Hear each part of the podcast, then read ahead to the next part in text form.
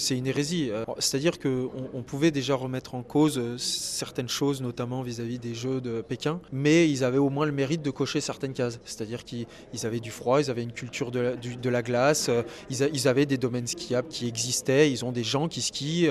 Euh, là, à l'inverse, on est dans un endroit où il n'y a pas d'eau, euh, on, on est dans un désert, il y a juste du froid, c'est la seule chose qui coche, et, et ils n'ont pas de culture du sport d'hiver, ils n'ont pas de sport de glace et ils n'ont pas de, de sport de, de neige. Donc, ce qui fait que c'est une hérésie, ouais, c'est une hérésie.